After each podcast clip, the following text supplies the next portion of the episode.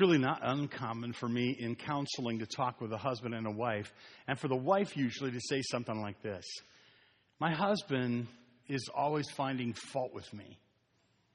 If I feel like I can't do anything right, everything I do, he criticizes.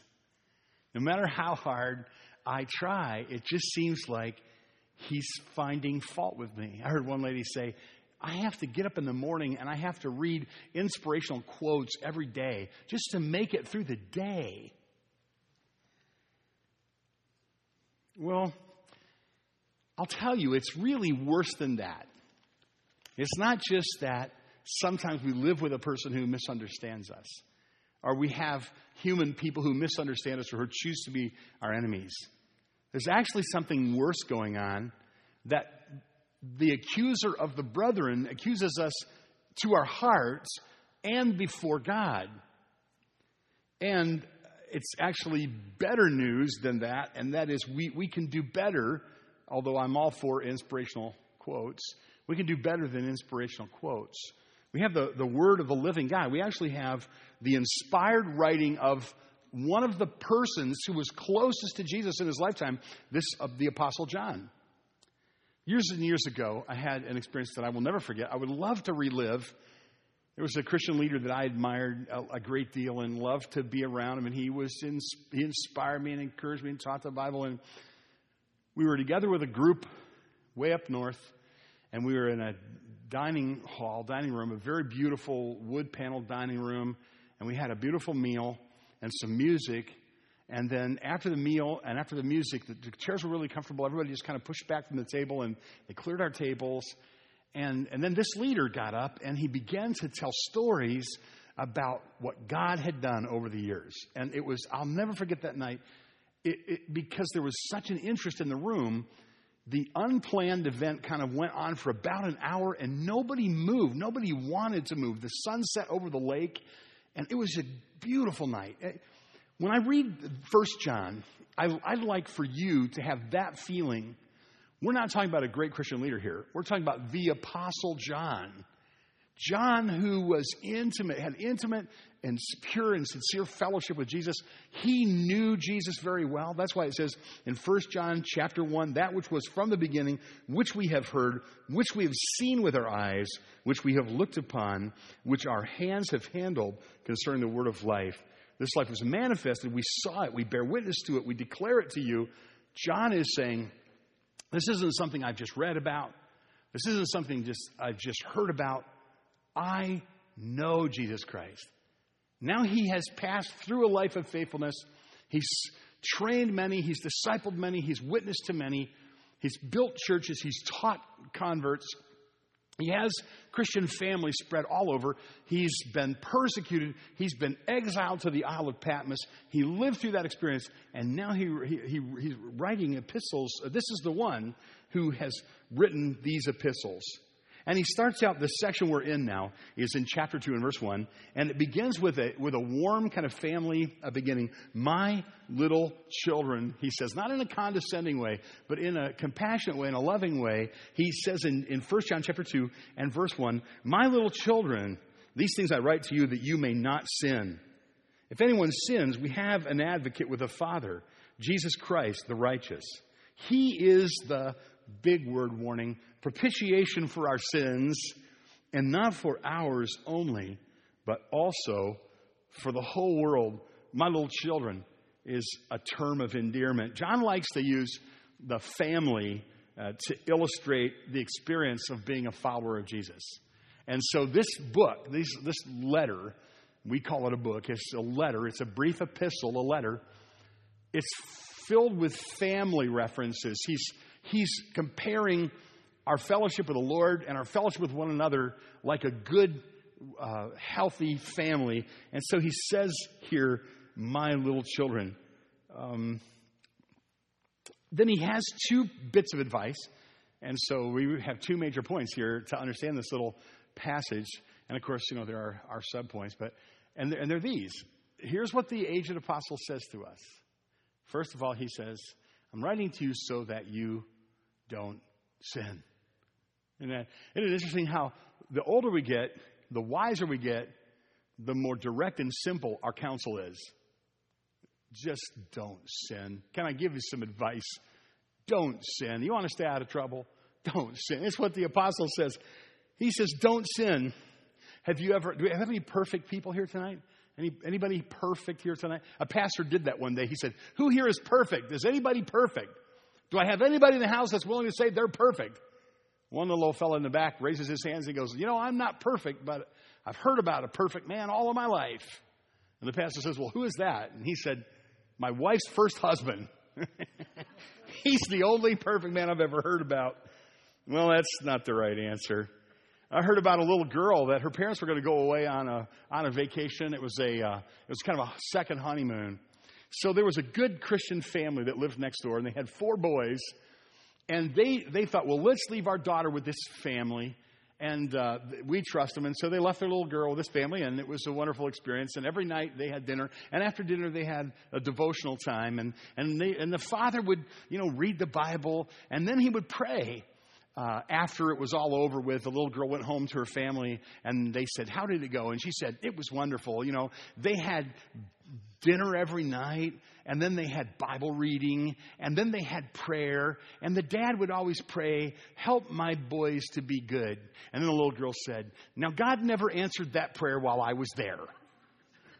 Have you had that experience in your own life, though? Trying hard to be good and yet, you know, falling short the Bible says in Ecclesiastes 7 in verse 20, there is not a just man on earth that does good and does not sin. But, but John's advice, nonetheless, right off the top, is the best thing to do about sin is avoid it. And if you've done any sinning, you know I'm right about that. You know he's right about that. The best way to handle sin is just don't do it in the first place because it's such a mess to clean up. It's, it's such a troublesome thing. It causes so many complications in your life. If at all possible, this is the, the aged apostles, you know, cryptic advice. Don't sin. That's what he says. Don't sin. Think deeply about the damage that will come when you sin before you do it. Walk through the carnage and the collateral damage to others before you sin. I often thought about this in the church, and one of the great sins in the church is probably not, you know, fornication and drunkenness and drug abuse, and it's it's it's just an ungoverned tongue, and it is harmful to the church. I felt the sting of that greatly, you know, in my own ministry, and, and I'm sure I've been guilty of it too. Uh, I often thought if a person just thought what's going to happen when they say that, or what if I just thought ahead of time, what, what collateral damage is going to come? Who's going to be discouraged? What harm is going to come to the work of Christ? If I say these words, maybe I just better turn this into a prayer. Maybe I better just keep it to myself. Think about the people you will harm. Everybody touches other people. Think deeply about the grief and the shame and the distance you will feel from the Lord. Think um, this. Someone said this one time a secret sin on earth is an open scandal in heaven a secret sin on earth is an open scandal in heaven. Tonight we'll talk about that just a little bit. John is just saying, don't sin. But there's something more to this too when he says, My little children, these things I write to you that you may not sin. He's saying, Don't sin, but he's saying something more. Did you catch it in the grammar there? I'm telling you this so that you realize you don't have to sin, that you may not sin. You don't have to sin. It doesn't mean that you have to sin there, there are means. John is not saying you will not sin. We're going to see that in a minute, in the next phrase. But he's saying you don't have to see sin as inevitable. Will you sin? Yes, you will sin. Do you have to sin? No, you don't have to sin. Let's not see it as inevitable. I once had a, a, a friend, I mean, a dear friend, a wonderful guy. He sinned in a, bless you, he sinned in a grievous way. Um, and um, his life came unglued when he did that. It was one of those kind of big meltdown your life kinds of sins, you know. And this happened with him, you know. It was just sad. I won't go into the details; it's too painful to talk about. But he, and a wonderful man, I love very much, and yet he sinned in a grievous way, and his life just melted down. And then he friended me on Facebook a while later, and I just said to him, I, I care about you, I love you, but what does this mean? Us being friends on Facebook. Where are you with the Lord? And and he said, you know, what I did was wrong. Almost immediately after I did it, I couldn't undo it. It was done. I know I was wrong, and I asked God to forgive me, and I believe that God has forgiven me. I want to go on from here. Now, who, who here in this room could withhold forgiveness from a man? I mean, when you're kneeling at the cross, you've got to make room for everybody else to kneel at the cross if they want to kneel at the cross. But here's the fact that nobody really talked about with this, with this dear friend of mine, this dear brother. Some of the consequences of his sin in this lifetime will never be erased. Is he forgiven? Yes, he's forgiven. Is he right with God? Yes, he's sincere. He's right with God. Will he go to heaven? He will go to heaven. But did he get to walk his daughter down the aisle when she got married? No. Will he ever be able to look his wife in the eye many years later and say, I've been faithful to you for 60, 70 years? No. She's another man's wife now. Will he ever be able to say to his son, Son, you don't do this? He's got to say, Well, son, I did this, but I don't want you to do this. The best way to handle sin is Ask God to help you not to do it. Okay, so this is what the apostle says in the first place don't sin. But followed immediately is the next, and the, you know, the second, and that is, but when you do sin, can I say it this way? When you do sin, he's going to say something about that. I'll read it. He says, I write these things to you so that you may not sin. If anyone sins, we have an advocate with the Father, Jesus Christ, the righteous. He himself is the propitiation for our sins, and not for ours only, but also for the whole world. Let's talk about that. Here's what he's saying. The Apostle John, in one sense, he's saying, don't sin. But when you do sin, look to Jesus. That's what he's saying. When you do sin, and listen to this, all of us have sinned and the best thing to do, th- by the way, this is, a, we're breaking into the middle of a thought here when we, we use the chapter heading two, isn't really the beginning of the thought, it's the middle. It's talking about confession. So it's talking about sin, but in particular, it's talking about confession and fellowship and cleansing. And what he's been saying is if we confess our sins, he's faithful and just to forgive us our sins and cleanse us from all unrighteousness. And don't sin, but if you do sin, you have an advocate with the Father, Jesus Christ the righteous. He's the propitiation for our sins, uh, sins of the whole world. And so when he's saying that, you know, I said earlier, uh, secret sin on earth is an open scandal in heaven. Here's what I mean. Unseen to us in the heavens, a number of things happen in the spirit world when we sin and when we confess our sin. When we sin, you understand, there is the accuser who does this work. You know, conscience condemns us and accuses us, but the evil one can accuse us. Satan actually has access to the throne of God where he can go choose to accuse the brethren. The Bible says that. Uh, also, he can accuse your heart. And so sometimes it's hard to un, uh, untangle a sense of guilt. Is this conviction from the Lord or this accusation from the evil one? And tonight I'll tell you exactly how you can figure out which is which. But, in the, but what we're saying here is that something is not just happening with you, something's happened in heaven, you know, that, if, that affects the, the whole uh, spirit world, if you will.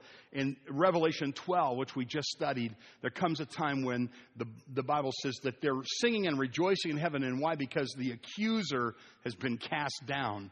The one who accused before the throne day and night. He demands, every time he gets a chance, when you sin, you know, it's like he goes before God and he demands the death penalty. It's like he's a demonic prosecuting attorney and he's demanding the death penalty for you. Let him die. Let him be condemned. They deserve it. And let's see, here's the problem. That's true. Sin, death, that's true. What he's saying is true. We have sinned. Sin equals, and we, we deserve to die spiritually. And so he makes this case, this, this, this demonic prosecuting attorney before the throne makes the case. Let them have the death penalty. And so, in a sense, what's happening is that the, the, the devil is saying, Look at them, look what they did. Right? But then Jesus is saying, Look at me, look what I did. We have an advocate and really this text only talks about one. We have an inner advocate, an advocate within us. The same word is used. This word advocate here is the same word used, guess where else? Guess how else this is translated in the Bible?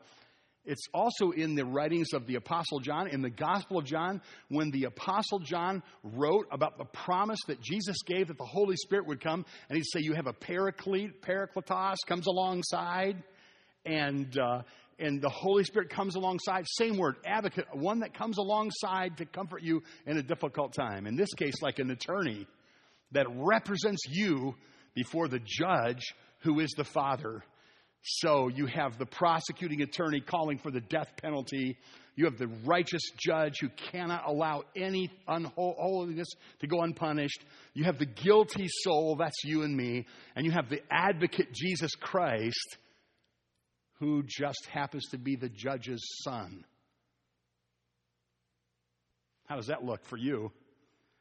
Oh, and by the way, in chambers, before everything, they've worked it out with the judge that the, the advocate, who is the son of the judge, is going to, and, and he's, he's innocent of any charges, is going to actually, he's going to pronounce you guilty, but, he's, but then he, the son, is going to take the penalty that you should have paid. So that's what this is talking about. Notice these three things here. The advocate is the first one. He goes before the Father on your behalf. He's on your side to help. He immediately advocates when we sin. And then after that, probably is when we confess our sin. And, uh, and the Spirit convicts, and we confess, and then we enjoy the sense of unbroken fellowship. This is what Christians do. This is a mark of a Christian. Like David in Psalm 139, though he had sinned in many grievous ways, said, Search me, O God, and know my heart. Try me and know my thoughts. See if there's any unclean thing in me. His prayer wasn't, you know, search them, oh God. Look at them. Look at the bad things. It was, search me, oh God, and see if there's any unclean way in me. That is what will, this will help you tonight for all of us, read through Psalm 139 and look at the staggering promises of Psalm 139, the beautiful, intimate, the beautiful poetry of Psalm 139. If I take the wings of the morning and dwell in the uttermost parts of the sea, um, He knows your frame before you were even uh, conceived, and and and, uh, and and and his, He has thoughts of you. He never stops thinking about you. When you wake up in the morning, He's thinking about you. He numbers your days. All these are in Psalm 139. And then, and so David says, "Well, if all this is true." Then don't let anything come between me and you. Search me and know my heart. This is what, if you want revival in your own heart before you go to bed tonight, sincerely pray the prayer. Search me and know my heart, yes, know my ways. And, and if you see anything there, then confess it. And what happens when you confess? Listen, what happens when you confess? You say, Oh, I confess my sin over and over again. Yes, and over and over again, the advocate goes before the judge and silences the accuser on your behalf. Believe it. It's right here. He, if it's not true, he's not faithful and just. He's faithful and just to forgive us our sins and, can, and to cleanse us from any unrighteousness. Thank the Lord. What a verse. You can't name a sin, and many of the sins you didn't wouldn't want to name. You can't name a sin that's not included in that verse. Cleanse us from all unrighteousness. You have an advocate, thanks be unto God. Now, this advocate, he is righteous. Look what it says. He, um, if anyone sins, we have an advocate with the Father, the righteous judge, Jesus Christ, and he's called what? The righteous. The righteous. This is a great, it's one of the bookends of the Christian life. It's one of the pegs of the Christian life. It's one of the foundations of the Christian life. The righteousness of Jesus Christ. When you come and you're having communion and you're thinking about taking communion and you think, Am I perfectly holy before God? What's the answer to that question? Am I perfectly holy before God? That's a trick question. It depends on what I mean. If I do I have perfect standing of holiness before God through Christ? Yes. And so therefore in the in the sight of God, before the throne of God, you have perfect holiness in the sight of God based on Jesus Christ's righteousness. And the evidence of that will be that you'll be growing in righteousness too, and that you'll hate sin and love good. But it's Christ's righteousness.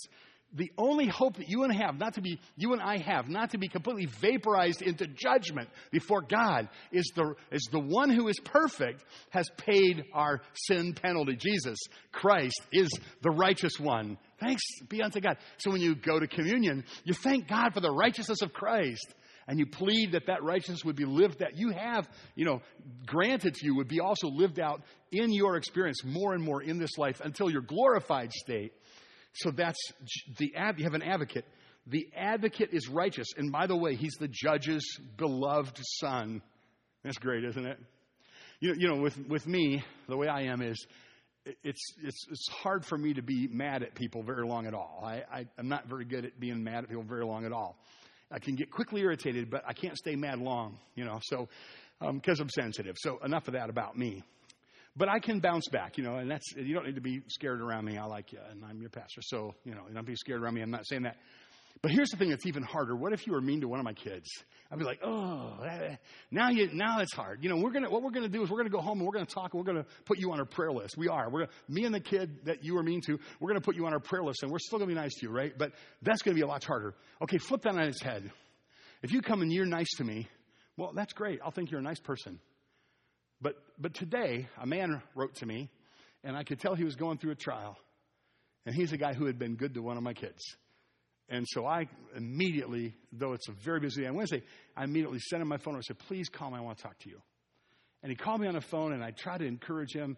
And he said, You're a busy man. You don't have time for me. And I said to him, I said, Greg, listen, I said, You are good to my boy. And that puts you in a very special place in my heart. And so it is with our, our Heavenly Father. He adores His Son. Before time began, they had loving fellowship and agreement, the sweetest intimacy and fellowship any beings could ever have in the Godhead. And they agreed that Jesus would come and die so that He could be our advocate and our payment and, our, and, and the one who uh, bears the wrath of God. And the Father delights in the Son. And we, when we pray, we pray in the merit, in the name of the Son, based on the righteousness of the Son. Jesus, we, we don't go to the Lord, hey, answer my prayer because I've been good. Don't, don't say that. that. That's, that's not a really good idea. Don't say, give me what I deserve, God. Don't say that to God. Say, give me what Jesus deserves. That's what you want to say. That's, you say, well, that's chutzpah. Yeah, that, but you have every right because he's promised. You just go and say, I, I, can't hard, I can hardly believe this promise, but I'm coming to claim it. I'll never forget somebody giving me a, a tremendous gift and saying, Come down here and get it. Drive down here. I drove down there. was a holy experience to drive down and with trembling hands receive this tremendous gift, humbling gift. I just, I will never in my life forget it. But it, as big as it is, it's nothing compared to this gift that Jesus Christ, God's Son, continually, His blood continually cleanses us from all sin. Let's get that fixed in our heart. You are seasoned Christians for the most part, and it's our job to murmur this out so the children really understand the gospel and the righteousness of Christ and the power of the Holy Spirit, that they don't think we're a do gooder society. Good happens, but that's not what this is about. We don't get together to be a do gooder society. We're not a moral reformation society. We're not, a, we're not a kind of an old boys' lodge trying to do good stuff. It's lots sweeter than that. It's lots deeper than that. It's much, much richer than that. It is people who are sinners and know it, redeemed by the blood of the Lamb, and then living out that because we have an advocate who is righteous. And the third thing is, he is the propitiation for our sin. Now, in the Bible, you can decode this. This is a tricky word, propitiation. It's hard to say. And what on earth does it mean? Well, when you have a, difficult knot in the wood like that, then it's there for a really good reason. You know, it's almost like a doctor or in a technical field of any kind. If it was in music or law or medicine, there are te- there's technical language that only the inside guys and gals know. And why is that? Because you need to be really precise in that area, you know. You know, I go, it's my liver or my spleen. Well, to a doctor, that might matter which one it is. To me, it's just one of my innards. I don't know, you know. And he goes, well, let's decide which, which that is, you know. Don't take my lung out if you're supposed to take my kidney out, because that would not be good, right? Um, and so you have to have precision there. And this is true, and yeah, this is a great illustration. This is true um, in the area of, of the, the words, the theological words used for what Jesus did. It's so rich. And in this case, there, though, there's a very concrete way that we can understand this because it's translated a couple ways in the New Testament. In the book of Romans, it's translated mercy seat. Propitiation, mercy seat. So, what's that? Well, when they, when they built the tabernacle and then later when they built the temple, there were, there were, there were things that they built. Uh, the, uh, the, um, the furnishings of the temple. But one of the things was the, was the ark, and upon it, a mercy seat. And when the blood was shed, the blood was sprinkled on the mercy seat. The idea was this is the place of, of fellowship and meeting and communion with God that's only possible because the Lamb was slain and shed his blood, and the Father recognized that as the payment for sin. And so, there, because God is so perfect and beautiful and holy, because he cannot ever allow filthy, vile things to happen because he's holy. His holy character has to be satisfied, and we can't do that. But Jesus did do that. And, and when he shed his blood on our behalf, God saw that as the payment, as you know. And so then the wrath of God was satisfied. And when Jesus stepped in between us and the just wrath of God, that's propitiation. He absorbed the wrath of God. And it implies also that he not only absorbed God's wrath, but made restoration of relationship possible. So that's huge because he was right with the Father and has always been right with the Father. He's an advocate who is righteous, who is our propitiation. And that's not a small thing. And so he absorbs the punishment we deserve.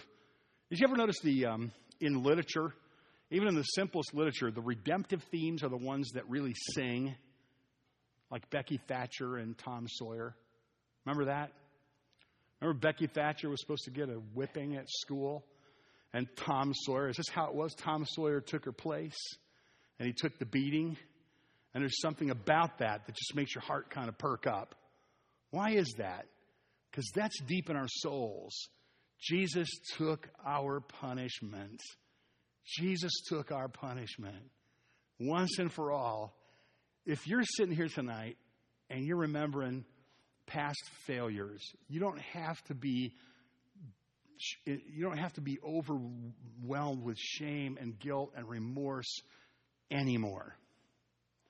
If people have been putting you down, fault finding you, maybe even the people dearest to you because they were emotionally broken people just put you down and it's like the soundtrack of your life is just put downs and the soundtrack of your life is just fault finding and the soundtrack of your life is just continual you know this is who i am. I'm a loser or i'm a sinner or i'm bad or i you know rem- listen the God, the Father, has spoken over you truth, and He's given His Son as your advocate who argues for you before the throne of God, and He Himself is righteous and is the propitiation for your sin. You don't need to feel condemned. Listen, this should brighten your day. This should lighten your load. This should put a great joy on your face no matter what you're going through. That though others may condemn you, the God of the universe does not condemn you. You can be free, but only if you know Christ as your Savior. Do you realize this is so important to Jesus that He did it while while he was gasping in death on the cross, he was advocating on the cross.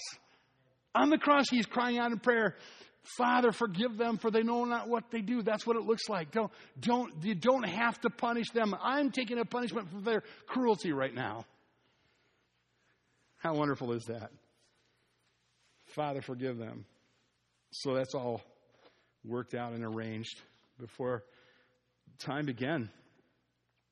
You have this interesting phrase that says, He himself is the propitiation for our sins, and not for ours only, but for the whole world. Just a note, just a note about that. You ever heard of the doctrine of universalism? There's a doctrine called universalism. And the idea is that everybody's either already saved or eventually going to be saved because of the work that Jesus did with no uh, repentance and belief on their part. And now there's a twist on this universalism. Some have said, well, and this won't, maybe will happen for some people after they die. Now, here's the problem with that. You can't defend that with the Bible because the Bible doesn't teach that. What the Word of God teaches is that some will die uh, outside of Christ who have not believed, and they will suffer eternal conscious torment and face the judgment of God and suffer eternal conscious torment. That's very clear in the Bible. Jesus taught that. And those who believe, who throw themselves upon the Lord for mercy, even if they didn't live a long, good life because they believed, even if it was sincerely in the last few moments of their life they sincerely believed, they, they are given God's grace and forgiveness and mercy, and they will live in eternal uh, bliss with God forever. That's what the Bible teaches. It doesn't teach universalism. So you can't look at this doctrine and say that He died for the sins of the whole world on the very face of it, you've got to recognize that it must mean something different than everybody in the world is automatically saved, because that would be contradictory with the rest of the Bible. And so theologians have different ways of understanding this. It's just really helpful me for me to see a passage like this and realize there's nobody in the world that ever gets right with God in the whole world but those who are born again through Jesus Christ as their advocate, as their uh, propitiation uh, and, and as their righteousness. Only one, and this, and throughout the scriptures, whenever it refers to this, in uh, chapter 4, I think there's a reference to this. Let's see if I can uh, find it. Yeah, chapter 4 and verse 10 in this is love, not that we loved God, but that He loved us, sent His Son to be the propitiation uh, for our sins. Um, the, the, there are a number of places in the scriptures that talk about the, a couple of things. One is that God's offer of mercy is available to people all over the world, and that whosoever will may come, and so forth. And those should be understand in the simplest terms. This is uh, we're supposed to give a universal declaration of the gospel to everyone, recognizing that not everyone will be saved, but we give the gospel to everyone. We're aggressive and faithful in, in, in the gospel, and we, and we are we take a backseat to no one in our aggressive missionary efforts, our evangelistic efforts. We talk about it all the time. It's in our name here in this church. And yet we also recognize that not everyone will be saved, right? And so um, maybe you should think about it like this, and we'll talk more maybe in the future about this. But maybe you should think about it like this uh, tonight. Um, and, and that is, um, when you were a kid, do you remember? I hope you had a good dad. And if you didn't have a good dad, I want you to just fantasize that you had a good dad. I had a good dad. One of the highlights of the day was when my dad came home. I mean, just any day he came home. He is a hard worker. So when I was really little and I longed for him the most, he was a factory laborer, a pastor, and a seminary student. I remember one night when my dad was a factory laborer and a pastor and a seminary student. He worked second shift, so he wasn't home at nighttime when I was a little boy. And I remember one night my mom said to me just before bedtime, Dad is sick and he's coming home. And I said, Oh boy! just so happy. And my mom said, Your dad is sick, Kenny. And I go, Okay. But she couldn't suppress my joy, even if he was coming home sick. I was just glad he was coming home. Isn't that mean? That shows how selfish I was. I remember, I can see my little skinny dad driving that, that Plymouth Belvedere in the driveway that night and the joy I had that my dad was home. And he called me buddy. He would always come in and he'd scoop me up and how you doing, buddy? And we would talk about things. If it was a good night in the spring, we'd go out in the front yard. We'd throw the baseball until the sun went down, or we would go out and we would just spend time together. He was a good dad.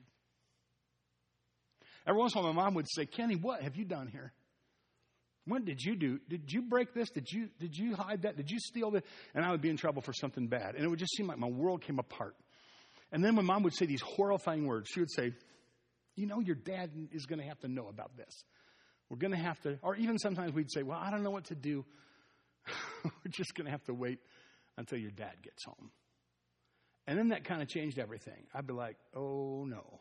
You know, I, it was a weird feeling, right? I wanted my dad to come home, but I didn't want my dad to come home. But I really wanted my dad to come home, but well, I didn't want my dad to come home. And my, here's what my dad would do. You know, he would come home, and like I said, he was really a good dad. And he was studying theology, so, you know, that was good. And he would usually, you know, punish me in some reasonable way. But he would always, always, always, he would never like punish me like, get out of my sight. I don't ever want to see you again. Never. No, that wouldn't be the way. It would be like he would reasonably punish me, maybe withhold something from me, or maybe even, you know, a spank him. But then he would hold me and he would tell me he loved me. And he would say, We're okay.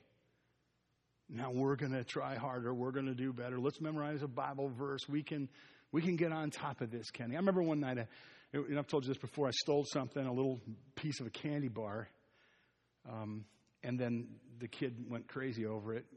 The low life piece of junk went crazy over it. And, and, the, and, the, and the teacher uh, sent a, a note home, you know, and my dad said, you know, you're, you, he, he didn't spank me, but he said, you know, he, he rebuked me. This was wrong. You can't steal. You know, he, and he taught me. And then, you know, he's very frugal, but he, he took his car and he, and he drove. We lived in Wayland, Michigan, and we drove from the little farmhouse that was the parsonage all the way in to a little store so that he could buy another Three Musketeers bar. Um, I told this story years ago, and Chuck Smalley Jr. came to the church the next day, and he put this huge Three Musketeers bar in my mailbox perks of being a pastor. Anyway, so don't do that. But but so he so he takes me and he says, You're gonna have to buy and you're gonna have to work to pay me for this, and then you're gonna have to pay the boy back by giving him the three musketeers bar. And I said, I feel like eating all of it except the little chunk I stole and just giving him the chunk back. Because he said, No, that's not how you do it. But but then I, then I remember distinctly him saying, and he, he you know he bought a bag of chips, um, which was beyond you know the restitution that I had to make, and he said, Take these and share them with your buddies. It was almost like my dad was trying to help me out to make sure my relationship with my buddies was restored after I'd stolen from them, you know. And I can remember at Hopkins, Michigan, a little brick schoolhouse, standing out on the uh, schoolhouse and saying, You guys want some chips? And they hack them over, and we stood there in a little circle and we ate those chips. You have a heavenly Father who, who loves you. He loves you so much, He won't let you get away with sin. Somebody has to be punished. And he, and he loves you so beautifully and creatively that he sent his son Jesus to die for your sin. So you don't have to live in guilt and shame and remorse and sadness and all the ugliness that comes with that. You don't have to have cosmic blackmail over you. The devil can't bring your past up against you. You can bring his future up against him. You can tell about what Jesus did on the cross. You can say, Oh, I have a lawyer. I have an advocate. He happens to be the judge's son. He's going to pay. He's already paid for my sin. And he stepped between me and the wrath of God, the justice of God. And that's why we were so excited when we saw in chapter 12 and verse 10 of Revelation that the, the accuser of the brethren one day is going to be cast down. And, and you know what's interesting in that passage? It says something. It says, We overcame him. This is in Revelation 12 and verse 10. And it says, We overcame him. Do you remember what it says? By the blood of the Lamb, by the word of our testimony, and we love not our lives unto they love not their lives unto death. Okay, so when I was studying that, uh, I thought, oh, okay, as pastors look for three points. You know, that's just what we do. Oh, there's three points. You know, that's the sermon right there. But it's not really. So I looked at that and I thought, oh yeah, there's three ways to overcome the evil one. You know, the, the, the blood of the lamb, the word of our testimony that we love. And I kind of looked at it like that. But as I studied it more carefully, I realized the grammar doesn't hold up to that. The, the grammar is, it isn't really one, three things. It's actually one thing and, and, ex, and, and, and details about that one thing. How do we overcome Satan? The blood of the Lamb. Jesus died. Our advocate, righteous, propitiation. Jesus died. That's how you overcome Satan. That's it. And of course, what about the person who's not saved? Then it doesn't matter that Jesus shed his blood for them. But if they get saved, see, they overcame him by the blood of the Lamb and the word of their testimony, in other words, if they claimed that, if you confess with their mouth the Lord Jesus and believe in their heart God raised from the dead, you will be saved. And they persevered, which showed that their profession was true. So here, where are you tonight? Are, are you saved? Have you made a profession of faith in the blood of Jesus Christ alone? And are you living that profession to the end? If so, you will overcome. And what a, what a beautiful thing that is.